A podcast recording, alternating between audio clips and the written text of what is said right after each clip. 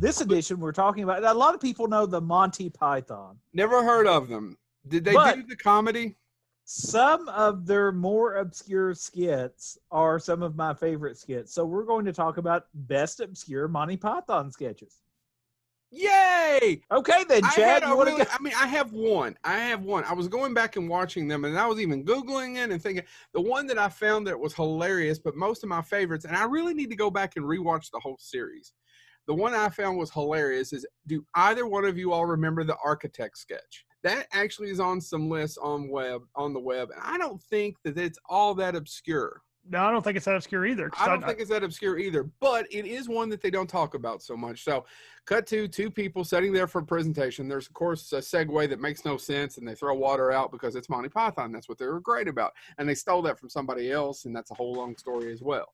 Anyway, the architect sketch. So, what it is, is they're sitting there. Cleese comes in to give his presentation, and what we find out is he's going through this. He's very professional, and he starts talking about where the blood will be let out as they go through and the, and then the skin is basically flayed from their you know the flesh is flayed from them realizes he's been designing slaughterhouses for most of his life this is an apartment building Yeah. Yeah yeah yeah yeah right he gets really Yep. pissed and it turns out at the end that he really just wants to be a freemason Yep.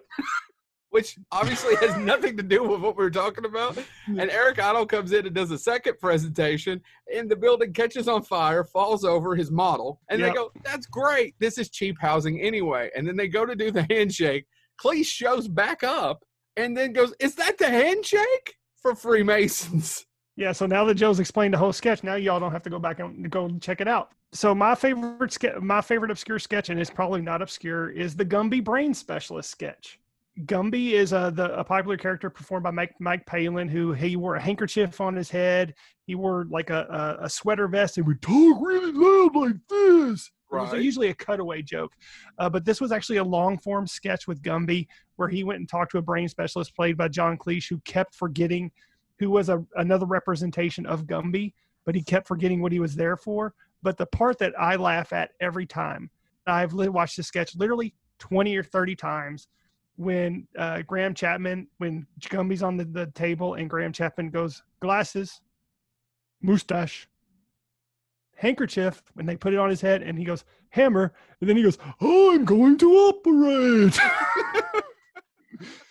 Best Even sketch. your bad interpretation's funny.